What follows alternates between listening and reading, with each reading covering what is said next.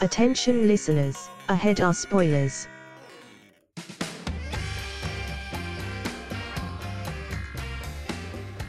Hello, hello, and welcome to The Movie Trap.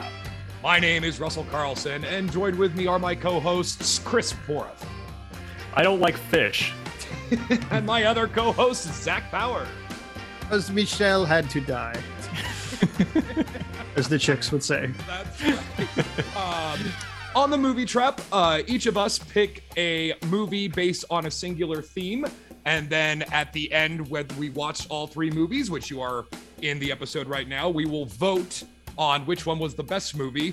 Uh, this particular theme's interesting because we are uh, right in our Halloween episode. You should be, we're recording this a little early, so we should be right in the throes of the spooky time and Halloween mm-hmm. time. It's probably mid-October mm-hmm. where uh, right. where you, the listener, are, if you're listening right. day and date.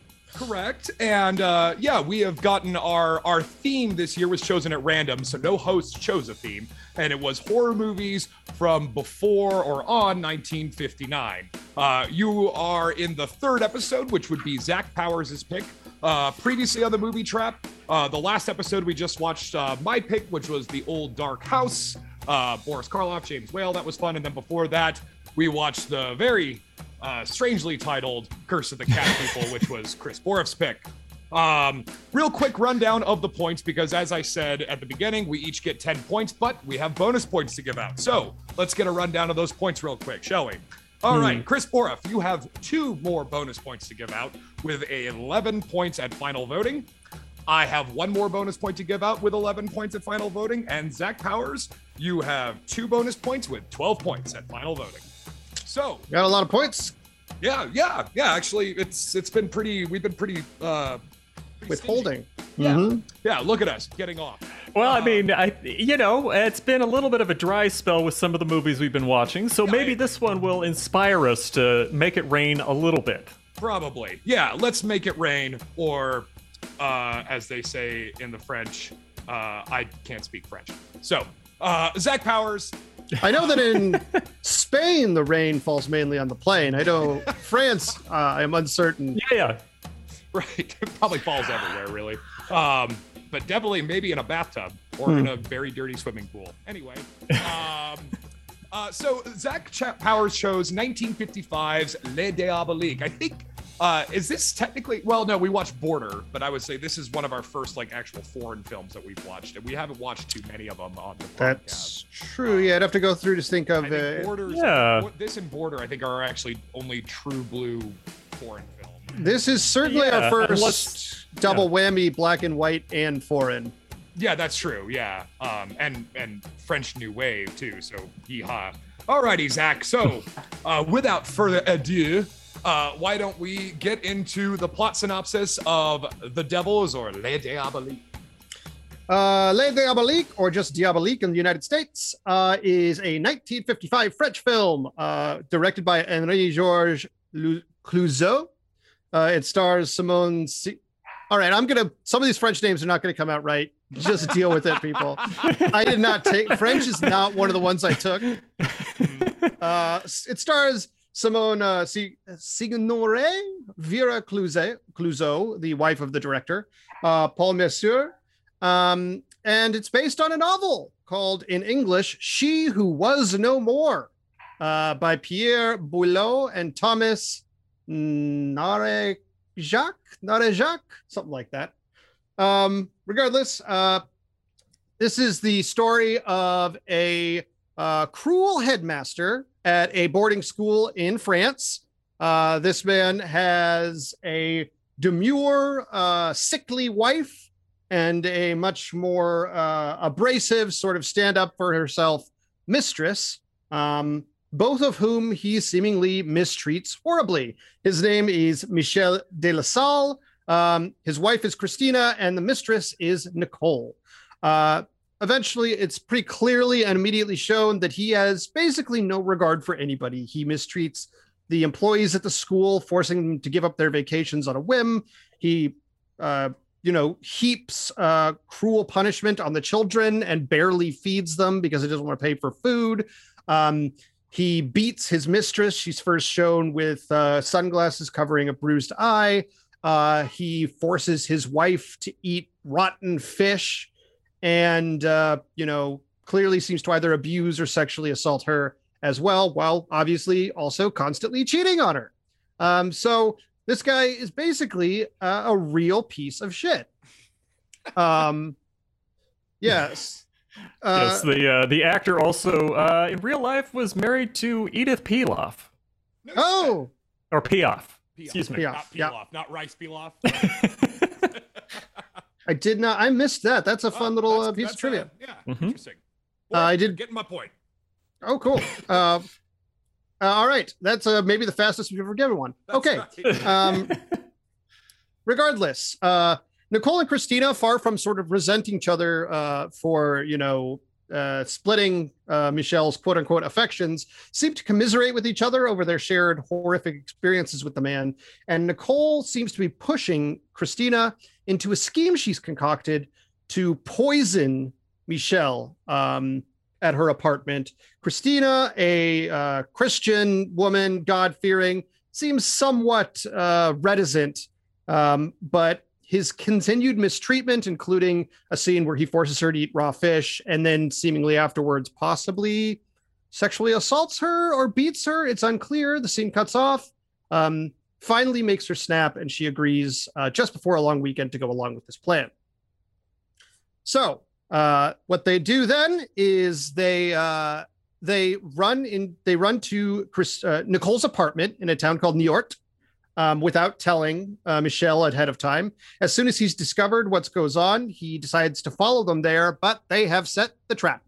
In uh, Nicole's apartment, um, they have put some poisoned wine at the ready for him when he arrives, uh, with the pretense that Christina will say that she is going to try and divorce him.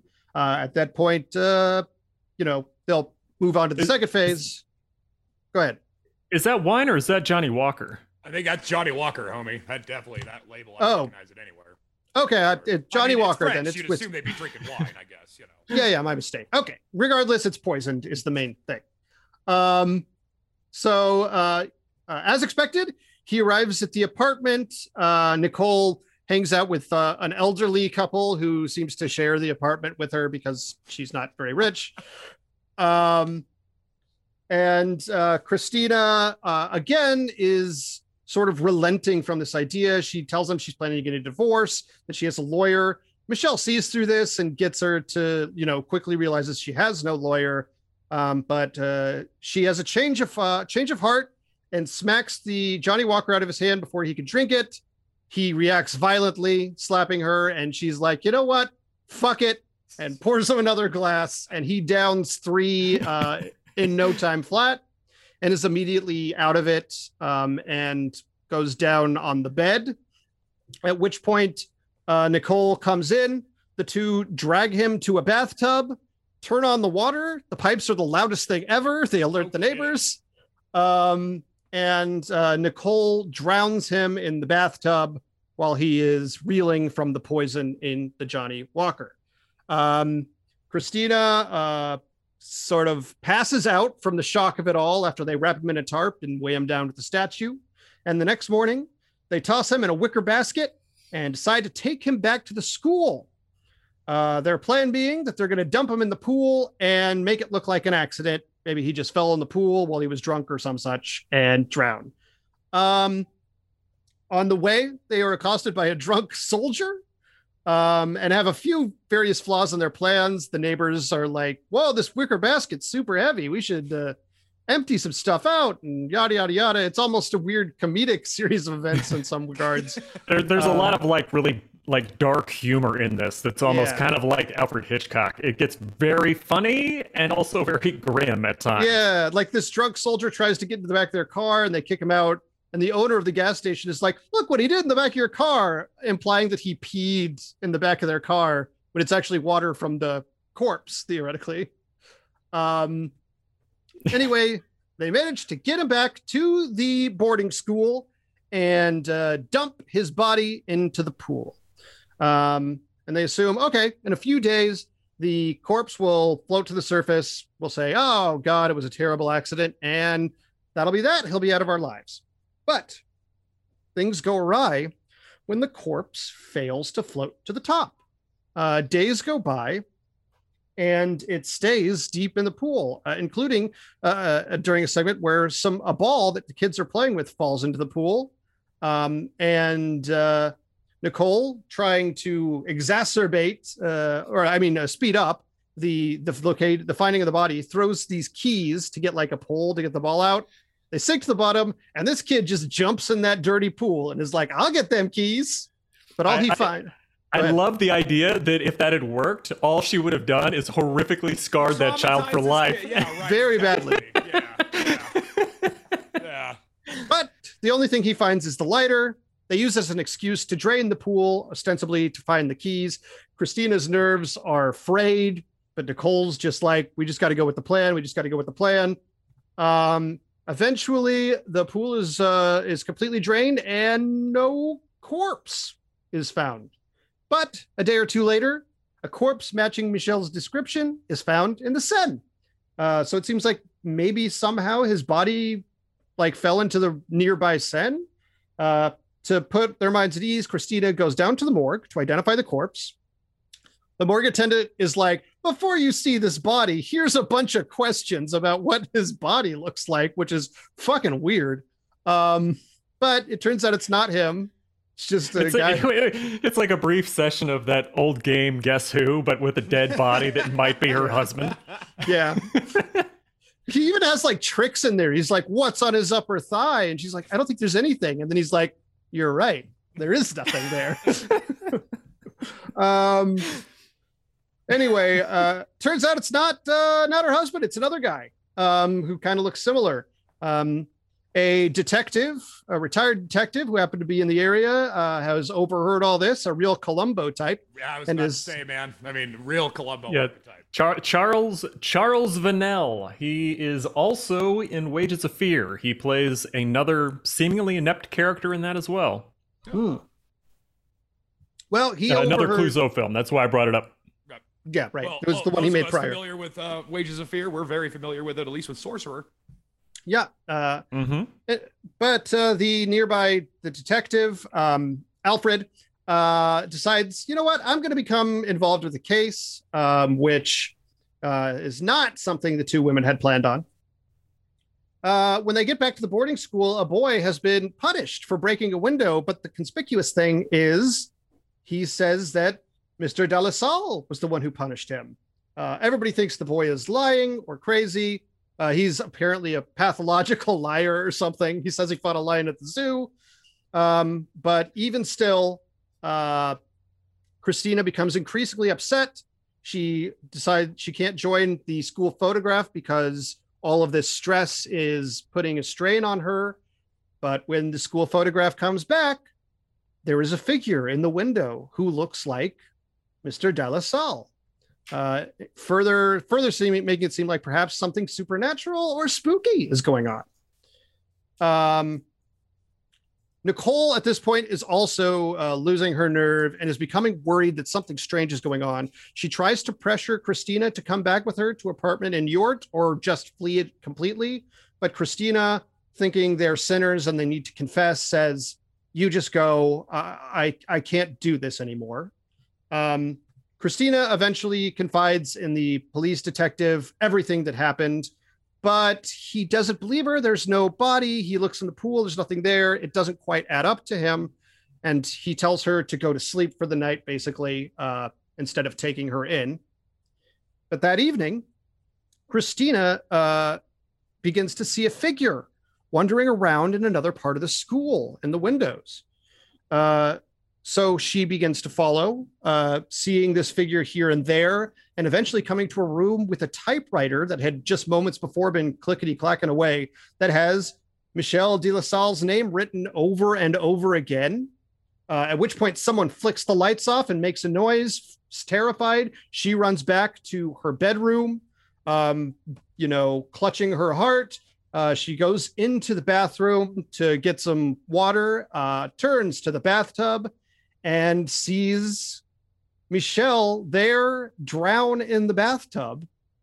And he slowly begins to rise from the tub, uh, causing her to have a heart attack on the spot and seemingly die right there, uh, after which Michel pops out his fake blank eye contacts and Nicole comes in, and it's revealed that the entire time it was a conspiracy between these two to frighten uh, to frighten Christina to death so that they could inherit the rights to the boarding school, sell it, and become rich.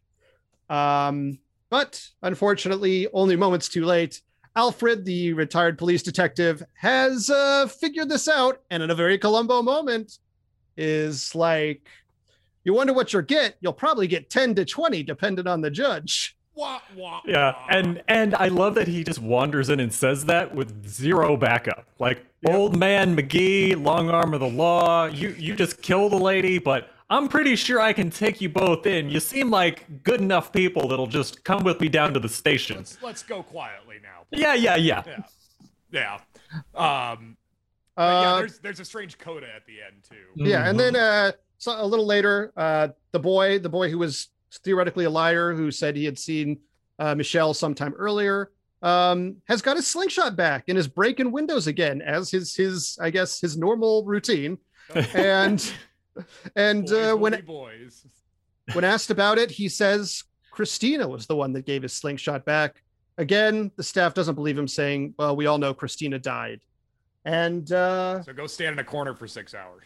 And then the film ends mm-hmm. with a with a card saying, don't be a devil. Don't tell your friends what you saw here today because it'll ruin the movie. Mm. And that is Diabolique from nineteen fifty-five. Yes, I, I love that it ended with a very classy way of saying snitches get stitches. Yeah. Um, ah. Just like, don't tell anybody what the ending is. Right. Hashtag your spoilers, kids. That's right. Yeah, that's right. Um, yeah, back when directors were more hands-on in their in their marketing. Um, I, I, I, I saw it coming. I Totally saw it coming. Who who didn't? I, I totally saw it coming. I mean, once, I mean, we knew something was going to happen. Once they didn't find the body in the in the pool, there's only one explanation for this. Yeah, she didn't dream. Well, I've I've seen this one a couple times. It's always been fun because yeah. it it it plays that line with um like, is this real or is this not real? And it at the end, it's pretty clear. It's like uh, it's a yeah a real thing, meaning like, you know, it reveals there's it's a gaslight. But uh, when he gets out of the tub, that is a super well, uh, scary Well, let sequence. Me ask you, Russell, you saw, you when you, we say you saw it coming. I, I, I saw it, well, okay, I saw it coming, and, and it's mainly because when you're re when I was kind of reading up about the production of this movie, uh, apparently the actress who played Nicole and Clouzot, like, fought relentlessly. Part of the reason that Clouzot sort of, like, hated her performance is because she knew the ending and was kind of playing to that. I kind of agree with him. I think she kind of overplays her hand when it comes to... So did you read that prior to seeing the film? No, I read it after the fact. Oh, okay. So when I was watching, because I, I, she seemed, she was shady the whole time. I, I just felt like, I have it underlined, seems shady. Um, oh. Like that, so I, that's what kind of ticked me off, uh, like clued me into what was happening. And then when they didn't find the body, that's when I was like, okay, well, this is they're they're they're bullshitting her. Um, not that I, I mean, I enjoyed I mean, this film. I, this is actually the first time I've ever seen it. Um, yeah, I, I did not see the conspiracy angle. I was unsure. I did not see. I did not think it was so clear cut that it was a conspiracy between Nicole and uh, Michel. Yeah. Uh, I mean, there was the is I it knew, supernatural. Is it not? I, I mean, I yeah, I, I did not uh, see that specific ending coming personally.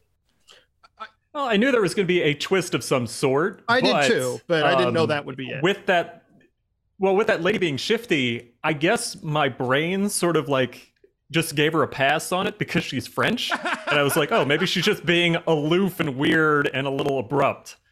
And I was like, oh, okay, well, I guess she was actually a a, a, a Columbo villain. It's not right. Well, the whole plot itself is pretty Columbo too, you know, like, the the bathtub mechanism and then the whole thing of throwing him in the pool. It is very uh, Columbo-esque.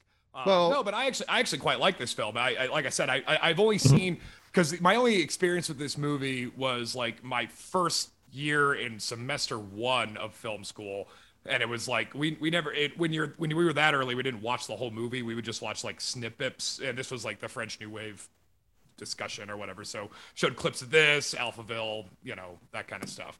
Um, so it, I've never actually seen the whole film, but um, boy, you said Hitchcock, buddy, and that is, I mean, this is very well, much like, kind of like a Hitchcock film. There's a few.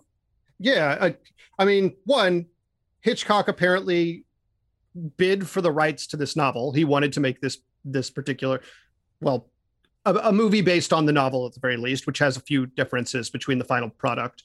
Um, and you can see why, like, it's very Hitchcockian, and people do call this guy like the French Hitchcock. Sometimes they, they both expressed admirations for each other in their lifetimes.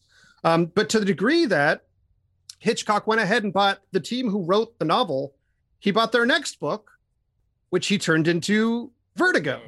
And then that same writing team wrote a movie that Chris has talked about enjoying, Eyes Without a Face. It's one of my favorites, yes. So it's the same writing team who wrote the novel that wow. this is based on and Vertigo is based on. Wow. Okay, I didn't know that. That's okay. Well, you get a point. You did more research than me. You get a point, my good sir. Uh, also, while I'm uh, talking about research, uh, slight mistake. Um, the gentleman was not married to Edith Piaf. He was simply dating her for a while. And I'll take it. Specifically, he was a singer, and she was like, you know, you're really not good at singing. You should try acting. And then he got this role. And he fell in love. um, so, yeah, I, I mean, it's, it's very thriller-esque, like Hitchcockian sort of thriller. Um, but I mean, you know, they're kind of contemporary. So I mean, is it really Hitchcock, or did they kind of bounce off each other? Who knows? Um, well, they have a couple things in common. Hmm. And, and I, I assume one of you guys are going to bring this up, but it's how they treated actors. Sure. They both did have problems with uh, treating actors, and particularly actresses, hmm. uh, poorly. Mm-hmm. The fish was really rotten. That's the thing. There's, it's a movie where they just have to act, but the fish was actually a rotten, gross old fish, which yeah, there's nothing. It's such a small part in the movie, and they don't really focus on the fish very closely. So the fact that it was rotten, I wouldn't have noticed, and I don't think the audience would have realized either. So it just seems like a very strange, abusive thing to do to your actors. I thought that that whole scene was pretty strange to begin with, because there's this moment, uh, this this movie, what I liked about it was that it's very meticulous and detail oriented, uh, from the blocking and the and the camera direction and the, the, the art direction or whatever. But like, there's this strange moment where she's eating the fish and all the kids suddenly just like snap and look at her. And it's a very odd and eerie tone to draw. And, and I mm. thought, I don't think Hitchcock would do stuff like that. That, that seemed a little bit more of a, a arty, more of an artistic thing that I, I don't, I can't see Hitchcock blocking like that. Um, so this, that, that struck a weird chord for me. And the fact that it was actually rotten makes it a little weirder to me. Cause like, it's almost like, it's almost like he was trying to torture her. Yeah. Yeah. It seems like the director might've actually been trying to torture the actress, which was, which his is wife. his wife. Right. But uh, yeah, it's worth noting. Yeah. There's a few things that are briefly like, If we, if I can mention a few things I learned about the production and in regards to how he treated some of the actresses in particular. Um, first, uh, one thing I forgot to mention in the summary, at one point they say Marcel is thirty-four years old. This man is not thirty-four years old. He was in his mid forties when they shot this. I don't know why that line was in there, but um, regardless, the original novel is different in that the person who is killed, killed in the bathtub, is the wife, killed by the mistress and the husband, who want to start a new life together and collect on her insurance policy. And the twist at the end is, in fact, that the mistress and the wife put this all together to kill the husband because they were in love and wanted to run off together. Now, this was changed not... That seems more fun. It does seem more fun. And it was changed not because... Bound, uh, the, Wachowskis, the Wachowskis? Bound is actually genuinely like inspired heavily by this movie. Um, but this was changed not because it was not allowed. In France in the fifties, there was no Hays Code. So theoretically, they could have made that movie. Um, but because the director wanted a role for his wife and thought she couldn't play the Nicole role. She didn't think... He didn't think she had the acting strength or the... you know, aggressiveness to play that role convincingly. And he didn't want her to play the wife who dies at the beginning and then shows up only at the end. So he switched it around and added the boarding school aspect, which is actually a really good aspect of the movie. Um, but the actress who plays Nicole, he didn't want her to steal the limelight. So he would often like light her face less. There's a lot less shots of her by herself. Um, she was signed on for eight weeks of work. She ended up doing sixteen. She only got paid for the eight because she didn't read the fine print. Um, yeah. Uh, they did not care for each other, as Chris noted. One of the reasons mm-hmm. is um, briefly, this is, I just read about this director. So this is just like something from his past. When he was younger, he was trying to break into the industry. Guy was, he had T B. He was trying to be a screenwriter. He was in the hospital for like five years, couldn't sell a script. He was dirt poor. He was actually trying to sell lyrics to Edith Piaf at a certain point. Um, he was anti-Nazi. He saw what was happening in Germany and was like, I don't like this and all that shit. He had, his career got hurt by having a Jewish uh, friend. But by the time the Nazis had taken over France, he was dirt poor. And there was a guy in this film company that was in collaboration with Vichy and the Nazis who remembered him and was like, I can offer you a job. And he didn't want to work, take this job, but he was so poor. He's like, fuck it, I'll take it. He never made any Nazi propaganda, as far as I can tell. He made a movie about someone sending poison letters based on a real story that the Vichy government hated, the Catholic Church hated, and the left, who who were against the fascists in, the, in France, all hated for different reasons. I don't think it was even political. I think it was just a thriller. Um, but it was like everybody found a reason to hate this movie, even though it was a big success. And it was what started his career. And after the war, he was, for a time, banned from making film because of his collaboration with this Nazi group. A bunch of people um, like came to his defense, including Jean-Paul Sartre, who would later defend like the Rosenbergs and stuff, uh, and other really famous, um, like really famous uh, uh, directors like Jean Cocteau and uh, Marcel Carné. Like all these people came to his defense, and they eventually flipped the decision and allowed him to make movies again. But this actress, who was like a Jewish activist who played Nicole, still hadn't really forgiven him for it. And that was part of the reason they didn't really get along, because he did technically profit from like a Nazi film production company. It's how he got his career started. Hmm. Yeah, so, that was a Continental, I believe is what it was. It was a, uh, a Nazi owned, German owned French production studio during the war. I think it was like the only one that existed. Yeah. Yeah, you know, that's sort of the the the interesting part in film history with Italy and France uh, post-war, is there is still kind of this reckoning.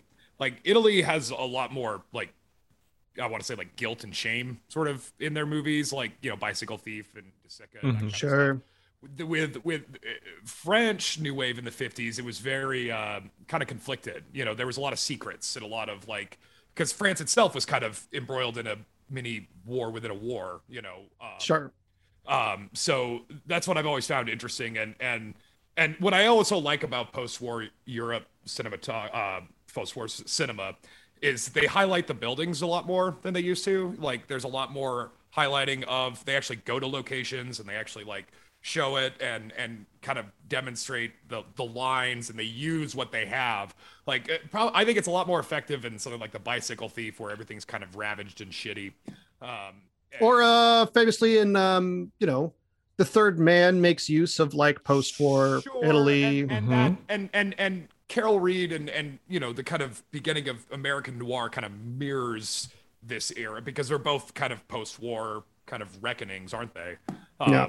And and this that's that's interesting about Clouzot, though, because I didn't know that. Um, that's and it makes sense too, because like he, you would think that there would be there would be some sort of guilt or shame kind of woven into these movies about kind of feeling bad about. I mean, Wages of Fear, I can imagine, kind of has a little bit of that. Um, I still have to see that original movie, but I mean, it's Sorcerer is it's good. It it doesn't have it's it's a good movie uh, for its own reasons. It feels very much like this one, but. Okay. I would say it doesn't have as much guilt as much as sort of everyone involved is an anti-hero. Okay. So it's one of those things where it's like ah, okay. you as an audience might judge the people involved, but the people involved do not judge themselves at all. Okay. And They're was, completely fine with their own you could argue, sense of moral questionable. Yeah, stuff. There is, I mean, if there is this idea in this movie, certainly Christina, I think, embodies this idea, and maybe some characters in Wages of Fear, I think they probably do. Um, this idea of doing something you are not necessarily morally comfortable with out of desperation. And that would seem to, to mm-hmm. mirror his choice to work with Continental Films.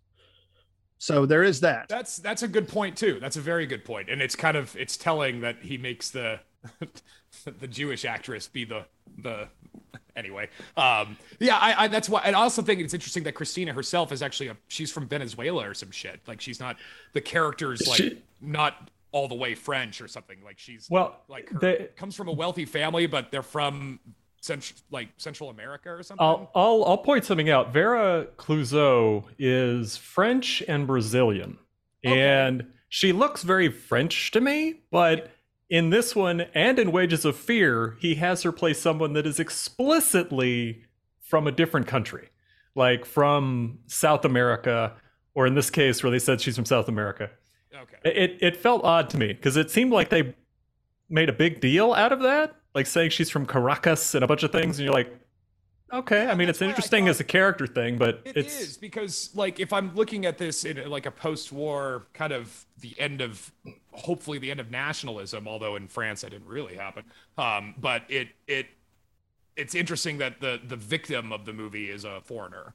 Um, yeah. I, I find that an interesting choice. Um, I, I I you know like it, it, it's I think part of her struggle and part of the kind of struggle with kind of watching this movie is the the dialogue, and this might be the translation. I mean, I I, I can't say one way or another. There are some but, strange lines. Yeah, and, and and not so much strange that like it's thought provoking. It's sort of and and again, this could be the translation. We watched it on H B O Max.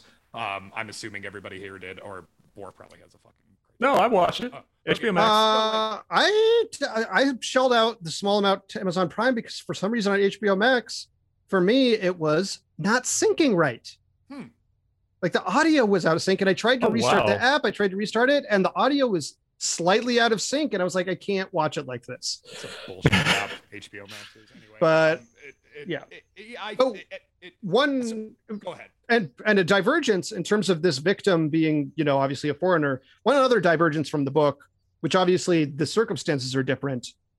In the book, they get away with it. Like the two women get away with it. They don't get caught by any detective.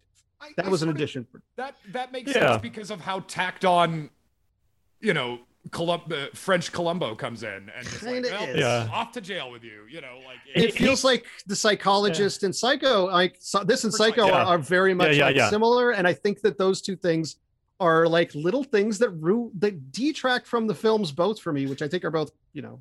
It's, it's, I agree with that because it feels like it's the author insert character to show moralization happening. Right. It's like, it's the same thing that happens. It's, they're not good books, but when you read the later Hannibal books, like Hannibal goes from being, oh my God, he's eating people, he's a monster, to, oh, well, he's getting at that one guy who did something bad when he was hunting. Sure. And it suddenly becomes this weird, like, he starts to become Dexter.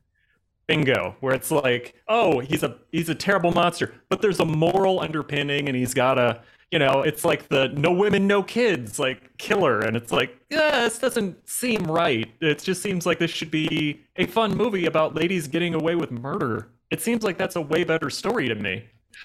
I, I even if it was still the husband and the mistress, like I think the lesbian aspect would be more interesting. I agree with that. Yeah. But I, even if it was the husband and the mistress getting away with it, I would have been fine with it. But really, I mean, it's literally the the reveal happens and then it's, enters Columbo. Like it's mm-hmm. truly just one more thing. Right. Like, yeah, it is. It's it's it's so that felt that didn't ring all that true. And that I felt, did not care for that choice. Yeah, I, I think Borf's absolutely right that this was a way for the filmmaker to say, see, consequences, everybody. Everybody has to face the consequences. Um, and you didn't really need to do that because anyway, um, I, I, I, and plus, you know, it, this isn't the best murder idea. I don't, you know, like there are, there's gotta be a sure. Yeah. It was, you know. I think it, I th- and I think it would be, I don't know, like, I think it probably would be an interesting rewatch to like, see, I, I think this is a movie that would be fun on a second viewing because you fully knowing what's happening the whole time, seeing if you could pick out Uh, not only the misdirects on the part of the filmmaker, but the misdirects on the part of Nicole a little more strongly. There's early on, before the body doesn't, you know, right after they kill him, I think that, because the first part of the movie isn't particularly horror. I think this movie has like I phases. This, this movie has moments of kind of spooky and and unsettling, especially at the end. I mean, it's a very the end is a big climax. It's yeah. very cool. The end is where it gets the horror title but more yeah, than anything. The beginning part is very mm-hmm. much like Strangers on a Train. It's yeah. it's it's it's just kind of more of a thriller, really. And then there's yeah, the part where they're transporting the body in the wicker basket verges on screwball. There's a it, it becomes a little noirish at points. Are, are yeah, it reminded it, me a lot of like The Trouble with Harry, like when they're just trying does, to get rid of the body and it keeps yeah, getting moved Hitchcock different places. Do you think we can name in this episode, guys? but uh it's, I, I think it's a little noirish.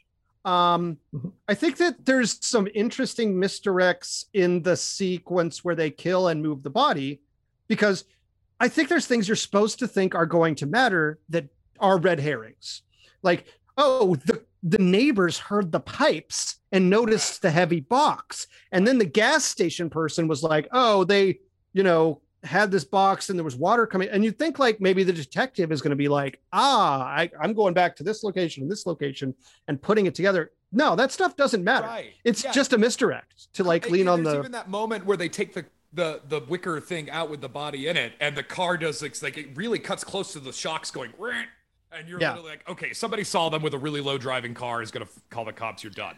Um, you know that.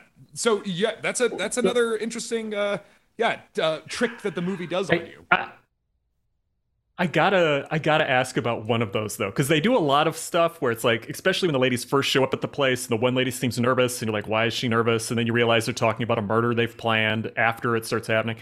But there's a weird moment in there. Why is he so afraid to fall asleep? Because well, he's he, thinking, so he doesn't really know. Well, I mean, anyway. Yeah, but he, we don't know how really drugged acting. he is, though. Yeah. I mean, it could be acting, but he's just like, I'm sure I don't want to fall asleep. He's probably yet. not drugged at all. That's probably true. It's just really strange because it's like he knows what's going on. Like he's in on this whole thing. So him sitting there going, I don't want to fall asleep yet. It's like, yeah, I mean, you're going to be playing sleepy time for the rest of the movie until you get up out of the tub. I don't know. It seemed odd to me. I think he's just trying. I think he's probably just trying to like hammer home, like, because he was immediately like, "Oh, I feel dizzy. I'm not. I don't want to." I'm sure he's just trying to be like, play up, like, "Oh, it's working. You know, mm. I'm really getting drugged right now, guys." But, but but he was alone in the room when he said that.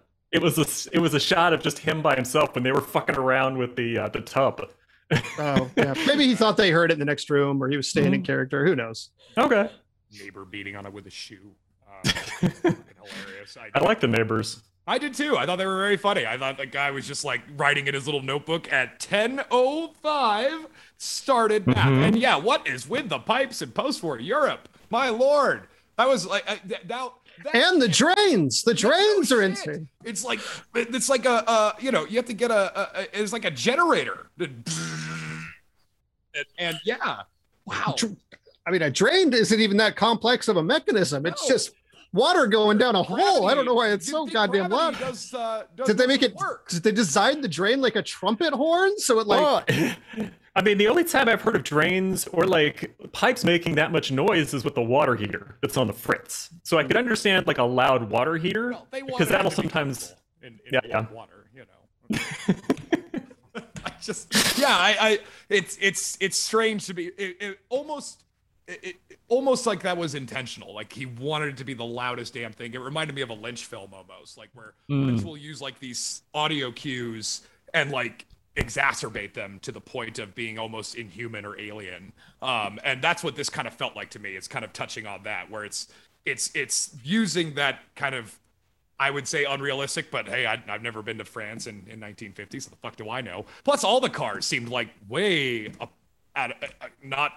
They were real uh, anachronisms, it seemed like. Was yeah. the film, was the book supposed to take place in the nineteen fifties, Zach, or is it take place? Uh, in like... Let me see when it was written. I, I think okay. it was supposed to take place at the same time it was written. It was, you know, uh, I think it was a relatively new book because, okay. as they say, like uh, both Hitchcock and um, Clouzot were like both bidding for this book. So I think it was a fresh a newly written book. Uh, and, um, it's it's in nineteen fifty-two that okay. the book came out, okay. uh, and I think it is it does play take Close place in quote place present day contemporary. Okay. Well, with with their cars, it would be acceptable to believe that they would all be shitty old cars because they go on constantly about how poor they are. That's right. Yeah, and and you know everyone's still rebuilding. And that's from... and that's I think an interesting thing too is Nicole. Like there are, you can infer that she is having, there are like references to her financial issues. Like she has this couple bordering in her place. Clearly, like she's in somewhat dire straits, which itself is a bit of a clue to uh, to the ultimate reveal in the end of the film. It was also, again, I, I found it remarkable that because Clouzot and, and this actress fought because he showed her the ending and he literally told her, like, I wish I would have never showed you the fucking ending. Because, and, and I, I, I think he's right. I think she overplayed her hand when it came to the kind of shadiness, even with her neighbors. Like, she's so, I don't want to say aloof, but she's so inhuman. And you could almost feel like she's toying with Christina. Like, you could almost feel this sort of poking at her. And I, I, I don't know why I caught on to that. There's one scene in particular. I, I I don't think it bothered me. I thought she was just like a very cold, pragmatic, like I'll do whatever it like, because she was already like, I'm going to murder somebody. Like she was the one pushing to murder. So I didn't need a second layer where she's like, I'm actually pushing for a different murder. It's like, no, she's, you know, she's still a murderer in either scenario. Um, yeah. But, but there is that I, one scene where she's like, where Christina is talking about her guilt and Nicole and she and she was like, are you sure he was dead? And Nicole's like, you should know, you killed him. Like straight up, like, you know, you're the one that's going to go down for this if shit goes sideways. They keep, it's almost like a who's on first bit too, because they're like, well, you're the one who turned on the bath, well, you're the one who put on the statue, well, you're the one who put on the shower mm-hmm. curtain, you know, like yeah. it's just this constant uh digression of walking through uh the crime. um And it, it's it's it, it was strange, but it I, I actually kind of liked the idea of, you know, it is it reminds me this is a a movie uh, kind of combining two other sources, one being Gaslight and the other being uh, Telltale Heart, you know, because that you if you think of the corpse being this this body at the bottom of the floor and this beating noise and the fact that her heart is weak, I thought was a pretty dead giveaway on that comparison as well. Sure, um, makes sense. You know, I think um, that's good. I think that's. Uh, huh. I'll give you a point for for that. I think hey, that's a good, well observed. A uh, yeah, couple I, of influences. It's the kind of literary influence I'm I'm kind of going with, but uh, cinematically, yeah. the influences are are I I think unparalleled. I think this is a really meticulous uh, shot movie. The way that Clouzot frames all of his pictures in this movie is really interesting. Um, I mean, he was way over schedule. I mean, it was supposed to be an eight-week shoot, like Zach said, and he went, he doubled that. Um, and I and, and I don't know why, because it's not like this seems like all that complicated of a production. But when you watch it, considering how everything is layered in the shot, there are lines everywhere. Christina's always behind a bar or near bars. There's this wall around her all the time. Nicole is, like you say, kind of always in kind of a shadow, half shadow. Um, the way that they take the picture and you're supposed to see him, I even thought like they're gonna they're gonna arrange for Michel to be in that picture. Mark my word, that then lo and behold, it happened. Um, so I even tried to freeze frame it to try to see it. I couldn't see it until you actually see the close up, and it was cool because it's not really it, it's it's enough. It's ambiguous. Piece. But yeah, but it's cool. And it kind of, it gives that uh, eerie kind of almost supernatural feeling. And then the ending when he's crawling out of the bathtub um, is such a, that's really well done. You know, and, and what I also I found yeah.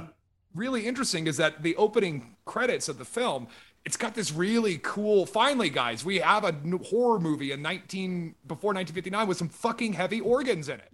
Um, uh-huh. Like I was really impressed with that, and then they didn't do anything with it. Like nothing. It's there's no soundtrack to this film. It is just quiet French talking.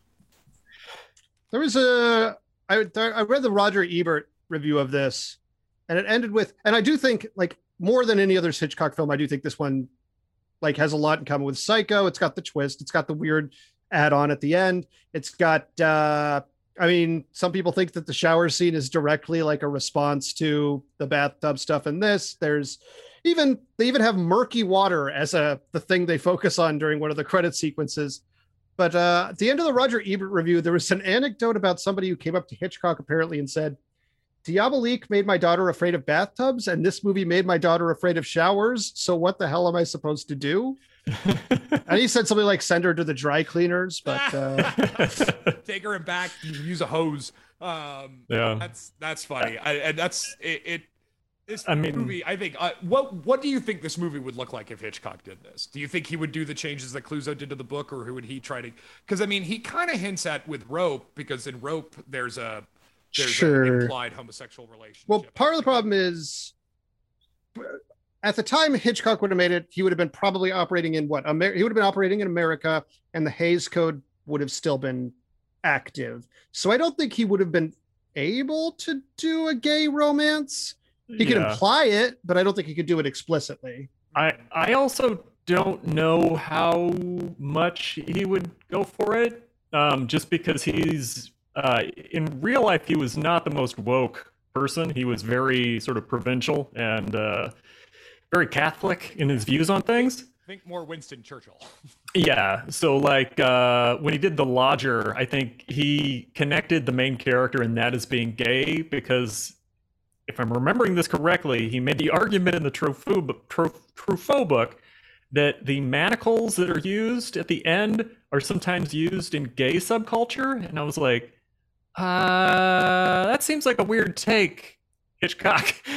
um, but uh, he would yeah, I, right. yeah, right. yeah. Well, I like, what do you guys think this one has inspired? Because I think like definitely Devil's Backbone has borrowed from this one a lot, especially for the ghost parts. Yeah, I, I I think that makes a lot of sense. Um, I, I, I think there's Bound earlier. I mean, that one, Bound, sure, pretty much a pretty direct. Uh, What Lies Beneath has some bathtub horror that I could see possibly coming from from this thing. Yeah, also spousal murder. Um, yeah, that, oh, uh, the, the classic film where Harrison Ford opens a window and says, "I think we can take him," meaning he and Michelle Pfeiffer can have louder sex than the neighbors. Such a classy movie. Zemeckis do that movie? Um, yes, okay. But I, I think this movie probably has soft influences on a. A lot of movies, some of which may not even know necessarily that this is part of what inspired them. Like, I think that the evolution of the stuff that starts here is probably pretty profound and long-reaching. If you, you could probably write a thesis on it. You very much could. I mean, this is why they teach it in film school, is because like they, they this movie, as I said, the the details behind it and the cinematography is really amazing. Like it's, I, I really enjoyed it as far as painting with black and white and the art direction of how specific it is, and everything is very meticulous and cool. Um, so yeah, you're absolutely right. It influences things that it doesn't even know it's influencing, and people being influenced. But Zach, uh, Chris, I think you know what it influenced because they remade this movie. Oh, they did uh, with with Sharon Stone and uh, uh, uh, Chaz Palminteri, and directed by Jeffrey Chentic, who directed. Uh huh. And uh, is uh, Isabella Adjani. Yes. Yeah. And none of us, unlike normally, we try to do our homework, but we decided. I I, I looked up. Uh, the the the review score was low. Um, on this one, uh, I listened to like a like a some people a short thing of people talking about it, and uh, on like a podcast called Queer Horror, and they liked it a little more. They, I mean, they liked it more than the review score would imply, at least. Um, but uh, there is notable changes, uh, most notable, most strongly to the ending. Uh, so there is still a detective character.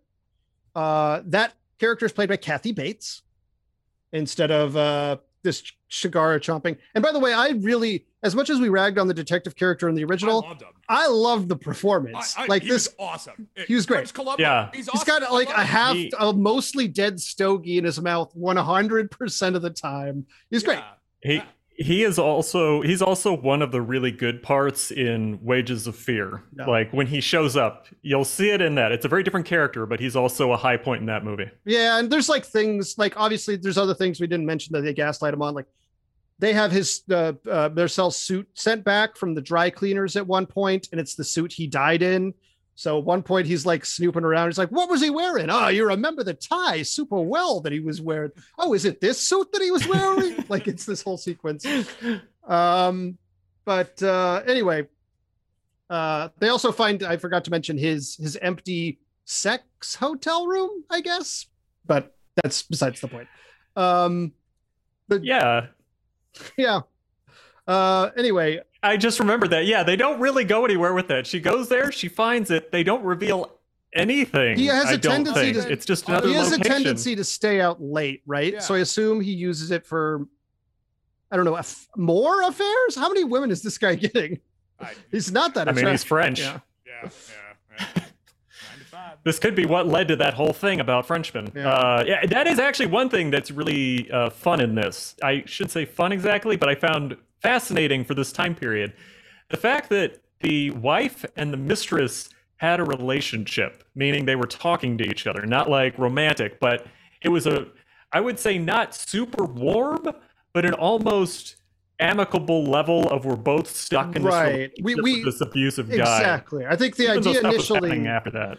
The initial idea is that they're supposed to commiserate because they're both involved with this horrible, tyrannical monster, even though eventually it becomes clear that to some degree, Nicole is manipulating her. Um, but yeah, I think that's initially the idea. It's commiseration. Yeah. And it, it's, it's kind of interesting too, to kind of see that because, you know, in Wages of Fear, there's this kind of brotherhood through adversity, you know, like strife is what bringing them together. So yeah. I think that this is kind of a similar relationship. It's it's different, obviously, because they don't have they're not driving a truck of nitroglycerin, but uh, sure, that same kind of dread and danger is still a problem. But I mean, apparently, so what do you think that like Michel just like okay here, slap you across there?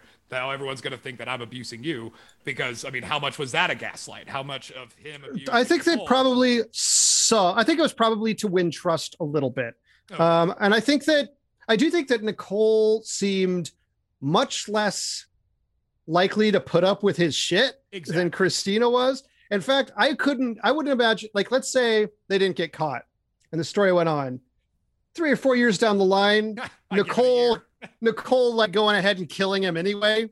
Uh, not out of the question in my opinion. I, yeah. Yeah. Sure. yeah. Yeah, absolutely. And that's why I think that, um, yeah, it, it's, it's, it's kind of cool. And that's, it, it's, it, it's, the way the movie kind of pieces out how it makes you, the audience member, kind of put it together, like the sex hotel. Like, it doesn't See, lay out exactly how Michel and Nicole pull this off. But by the end of the movie, you're like, oh, okay, now I see he was staying at the hotel and he was. See, I think, I think, yeah, I think if I the shower cover so he could dip his nose up and he could sure. breathe, you know, like this. It, Which it is all, clever. It's, yeah, no, that those are the best kind of twist endings. The best kind of twist endings are the endings that you should have seen coming. Yeah. Th- that, those are the, the best it's, kind of twist endings. Twist endings were not super common yet in fifty-five, no. I imagine. Um, but uh, I, I also think, yeah, if I had to rework the ending of this, I think the most satisfying one in some regards would be not only do they get away with it, maybe in that coda, not only is there that little lingering thing about Christina being a ghost, because I think that's fun, but maybe there's a mention that like, oh, it's so sad that uh, Michel died just after the died on the honeymoon or something like that. Like, I think that would be a hilarious joke in and of itself. Um, but let me let me briefly say what's different in the in the ninety-six remake. Okay, right, nineteen ninety-six. Uh, okay, so up till close to the end, it's the same, right? They get the Christina character who uh, who is in this version Mia.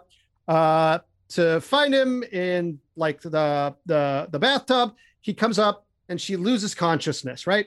And it seems like she has her heart attack.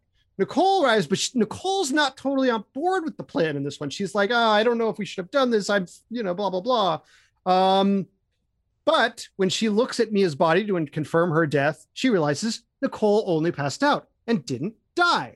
So then um, basically having changed a change of heart, Um, guy has to end up attacking both of them, right? They manage to fight and get him down to the pool where they successfully drown him together.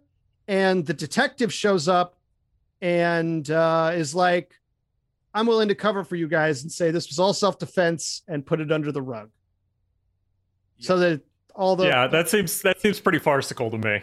The only yeah. way I could, here's, you know, because like as I'm watching this, I sort of felt the same way about uh, Sorcerer and probably Wages of Fear. It's a good enough movie that it probably could be remade and made well.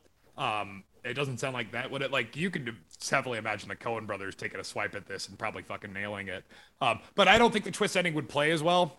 these days, because like I, I just don't think I think people would see it coming a mile away, and I don't think it would be for sure to people. And I think there's there's another um, there's another T V movie version of this starring Sam Waterston uh, uh, Waterston as the uh, Michel character called Reflections of a Murder. I think is maybe more or less uh, hmm. faithful to the original film. Okay, hmm. from nineteen seventy-four. There might have been like a there might have been like an attempt to like make the inspector be kind of a cool, like helpful person, because they did that a little bit at the time. There was like Fried Green Tomatoes where they cover up a murder, and a bunch of other stuff where, you know, it's essentially a police officer going, eh, it's okay. Um, but it's almost, it's always seems strange to me, because it seems like the John Hughes thing where they don't really hold people accountable. And it's just like the cop comes in and says, oh, well, even a cop would understand that this person's a criminal, so he's going to look the other way. And it's like, I yeah, they're not weird. White, so yeah, a cop would clearly get that. Yeah, yeah, yeah. A lot of uh, yes, exactly. I think that might be a key reason why a lot of that stuff happens in those movies. Yeah, and and that's why I I, I this movie's kind of cool in that respect, from an, not just an academic sense, but I did enjoy it. Um, If you have the stomach for French films, I mean, like it, it is very much a French film, whereas it is going to be people talking in French and saying things in French, and that is the movie. Um, yes. It's there's not a lot of action. There's a lot of it's a French kind of, film in the sense, uh, not not in the sense of Ratatouille, which is no, of course no. just a film that takes place in France, right, right? Or The French Connection, which really has nothing to do with anyway.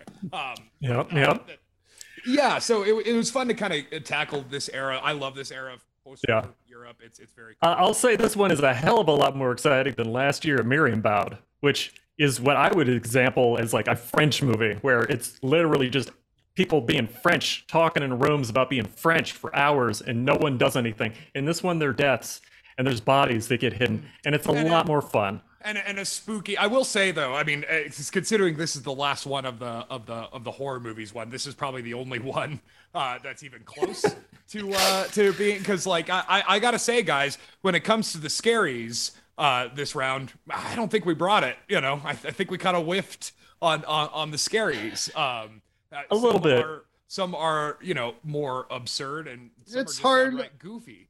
Um, the definition of scary, uh, you know. It's hard to pin down in this early era. Like, even if we had gone with, uh, I mean, I think Nosferatu obviously is a horror film, and I think that holds up to some degree, but many films from this era, the Universal classics, I watched those when I was like five years old, and I loved them. Loved them. Um, loved them. They're not scary now. Yeah. They're not, they're not very frightening for a, yeah. for a modern person, and, and, even a modern five-year-old. That was Even a five-year-old in nineteen... nineteen ninety-three, right? Whatever. Yeah, Bela Lugosi's Dracula wasn't all that scary. It was just cool. Yeah. Um, but it, it, it, even so, I try when I, when I was doing when we were doing this round, it was really a lot of work for me to try to put myself in a position as an audience member at that time to allow myself and it's, to be kind of scared. Or and it's worth and this one was the I, easy one to do. I think I think you and I at least. I think Chris got hoodwinked is the problem with yeah, the first round. Yeah, that's true. That's true. I got hoodwinked by my own memory that was not correct about a movie that was not named correctly. Yeah. Uh, fun story, listener. Zach went to a uh, exhibition and actually saw Museum a, of Contemporary yeah, Art in Chicago. Saw a cartoon that mentions how badly the names tend to get screwed up for Val Lewton movies. It didn't show Curse of the Cat People, but I expected that to be in there somewhere. You know, it was a really, it was a little comic, it was a comic strip that a Chicago artist had created about the career of this producer for Curse of the Cat People. And uh, he also did the original Cat People and I Walked with a Zombie and stuff like that. Um, and one of the things that was really interesting is very early in his career, he went to David O. Selznick and he was like, I don't think we should be focusing on this Gone with the Wind novel. I think we should be making War and Peace. And Selznick was like, we've already chosen Gone with the Wind. Get out of here. Selznick was never going to give up on that property. Yeah. So I didn't know that. I thought read, that was, there, I thought that was an interesting bit of trivia. Book about Selznick that, that is all about that whole journey and kind of what a like obsessive compulsive he was about that property. Well, I'll bet the War and Peace movie would have aged better. I'll say uh, that much. Maybe, probably. Yeah. yeah. Um, probably. I mean, they did eventually adapt War and Peace with like Audrey Hepburn and shit. Sure. Um, but yeah.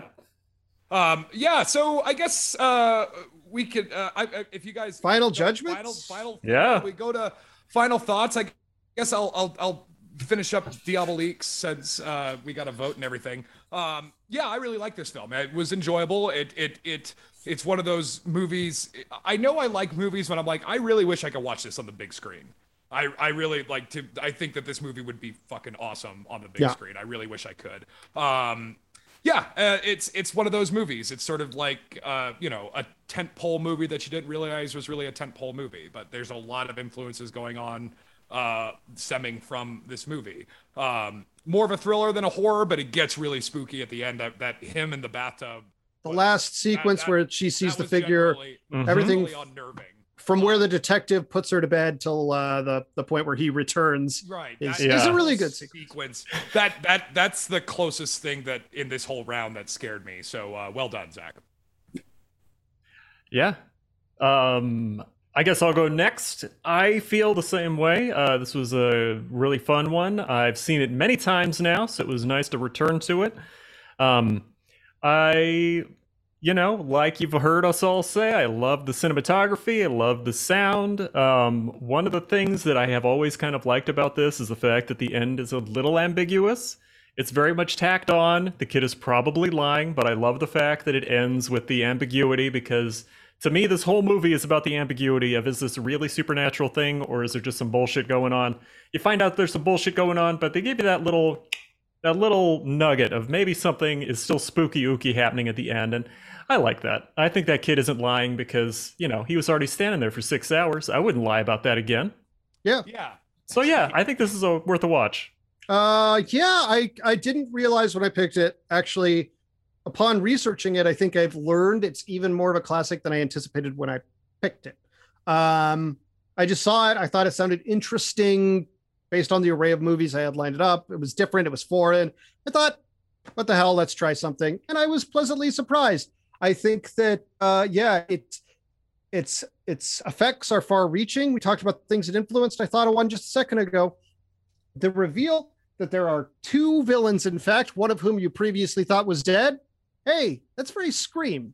Um, but uh, I'll also say, I wish I had said this up front. I was going to. This is one where, yeah, I, I uh, and I'm sure we will still have our normal warning, the spoiler warning more than normal for this one, because not knowing the end can change how you watch this movie. Um, I don't know. I, mm-hmm. Like I said, I figured it out and I still enjoyed it. You know, okay. I, I was, well, you, you know, I've, maybe I enjoyed it because I was like, I was, I mean, right. it's a, it's but a, not everybody's going to be like, I, uh, you know, I'm pretty sure anyone listening this far in has already seen it, yeah. so I think the spoiler warning is a little late for them, but it's okay. They'll they'll still go enjoy even, it. I, I, I would I would well, disagree with that, Zach. I think even with the spoiler warning, you could still this is still a pretty enjoyable film. Yeah. Well, we might get a different spoiler warning, uh, spoiler alert coming up. So if if we have it by this episode, maybe we could have someone saying, "Hey, little devils, the spoiler warning is." Uh... is especially yes. in effect this episode. Uh, the robot lady might be changing. We'll see what happens. So just be bonjour. Sacre bleu. Beep beep. Mon Dieu. Uh, well, but yeah. Uh, so yeah. Uh, ultimately, fun movie. Really interesting. It was uh, uh, a blind spot I didn't even know I had. Awesome. Awesome. Okay, so I guess uh, with that in mind, let's get to the voting. So how this is going to work, dear listener, is instead of the winner of this round picking a theme, they will get a free movie, a bonus movie that they get to inflict on us without any consequences or repercussions. Uh, last year, Borif took uh, full advantage of it with Border and... Um, this year, so with that in mind, for this theme, Chris Porath, you have twelve points for final voting. I have twelve points for final voting, and Zach Powers, you have thirteen points for final voting. Okay. So, uh, with that in mind, uh, let's get to it. Okay. Now I gotta. Now I gotta think. Yeah. Okay. I I have figured out my math pretty quickly.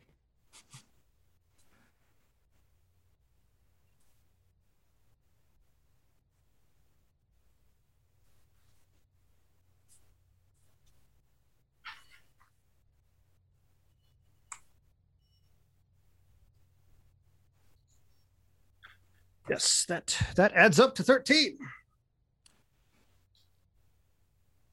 Cool. All right. All righty. So, Chris Porath, what do okay. you have okay. for Curse of the Cat People? For Curse of the Cat People, I gave it a three. All righty. Three, four, Porath on Cat People. Uh, I gave Curse of the Cat People a two. Uh, there was blatant false advertising in that movie. Yes. Mm. Uh, well, I gave Curse of the Cat People a three. I think there's value in Curse of the Cat People. It was not suited for this round, but I think there is value in the film, uh, and I don't want to over over penalize it. Yeah, that's that. Fair enough. Um, okay, so that puts Curse of the Cat People at eight points. So uh, I think that one's probably out. Chris Porath, what do you got for The Old Dank House? The Old Dank Dark House, I gave it a three because I felt like being egalitarian about how I do the voting on these. um, I gave The Old Dark House a four. Um, it was still pretty enjoyable, but I, I, I wanted to like it more than I was. I feel like the the the sum the whole was not greater than the sum of its parts. Uh, I gave The Old Dank House a uh, a four as well. I liked it probably more than you two, and I probably would have considered, you know, stealing a point away from Cat People to give to Dark House because they did like a lot of what Whale did, but uh, ultimately landed on the four. Fair enough. Okay, uh, Chris Porath, Les Diaboliques. I think we know what uh, is going to win. Yeah, for Les Les Diaboliques, I gave it a six. I gave it a six because fuck it, it deserves a six. Out the way, uh, I hope this works out the way I'm saying it because this will be very appropriate. I, too, gave the Diaboliques a six. It did indeed work out the way you hoped. Excellent. I gave Diabolique a six. The holy number. Excellent. Six across the board, which is the favorable winner by a mile. Zach Powers wins with uh, the Devils. So, Zach, what have you got for us? I know this is uh, tough. I, I really uh, had a tough time trying to figure this out.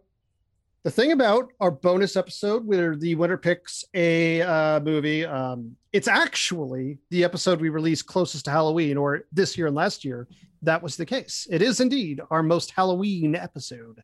Cool. So I figured pretty quickly I wanted something a little spooky, scary, especially because this round was eh, maybe not so spooky, scary. Um, I considered... Uh, you know, early Chris lamented he didn't get to choose uh, Eyes Without a Face, and I considered it because it would be on theme. I've never seen it, and I do want to watch it this Halloween season. Um, but we just watched French horror film. Yeah, I think it's okay. Um, mm-hmm. Then I, I considered very late in the process the new film Malignant because I don't know much about it, but from what I'm seeing on Twitter, it is fucking crazy. Um, People have but, been suggesting that one to me forcefully, and I haven't given in yet. Yeah, I probably will watch it, but I'll watch it of my own volition. The other one is, you know what? My friend, friend of the show, Brian Flynn, who joined us for Police Academy, you may remember, uh, suggested a movie I knew almost nothing about. I looked it up. The reviews were quite good, it seemed to me, um, that came out last year that I genuinely hadn't heard of. And maybe you guys have. Maybe you already saw it. But it seems to be a genuine horror movie. It was released on Netflix. It's called His House. And I never heard the first goddamn word about this. Seemed to get a pretty positive response from what I saw. Brian recommended it. And I'm like, you know what? It's Halloween. I want to watch something new, something spooky. Okay. His House. Seems like any any, uh, any brief you can tell us on what it is, or is it something we should walk into completely unaware? Did Brian give you any uh, tips? It's a spooky, it's a spooky house movie. I don't know. He didn't say much about it. It's a spooky house movie about a refugee family.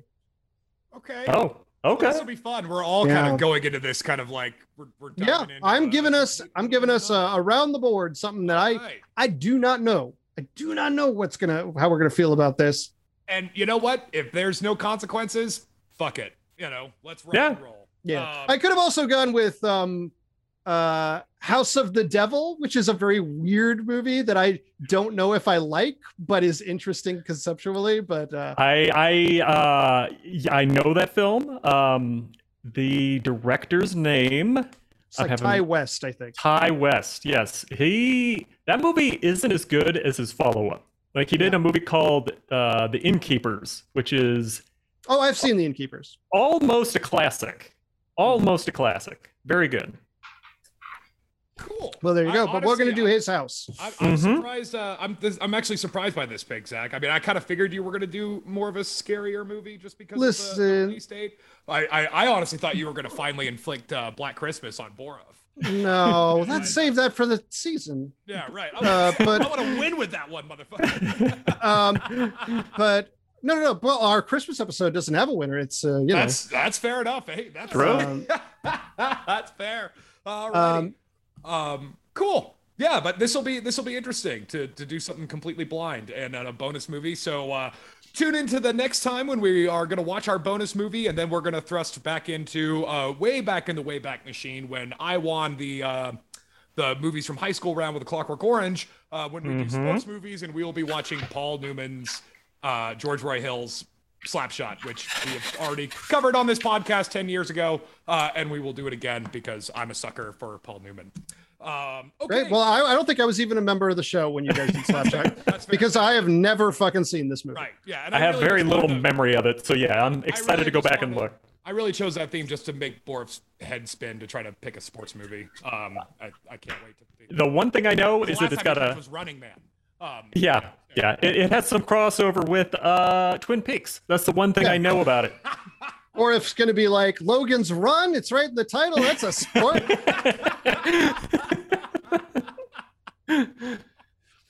uh-huh. No, the, the loneliness of the long-distance runner. and yeah. mm-hmm. Uh-huh. Anyway, um, so uh, I guess with that, uh, this has been a fun, interesting Halloween time, and we're going to continue yeah. with the spooky, scary uh, with his house on the next episode. So join us next time. Thank you so much for listening to The Movie Trap. Uh, for my co-host, I've been Russell Carlson, and he has also been Chris Porath. I'm soggy. Get me out of this tub. And my other co-host, Zach Powers. Uh, Rubber Ducky, you're the one. Oh, boy. Well, thank you very much, everybody. And as we always say here on The Movie Trap, Diane Ladd is too young to be Chevy Chase's mom. That's The Movie Trap promise. See you guys. Une baignoire diabolique. Un costume d'homme diabolique. Une malle en osier diabolique.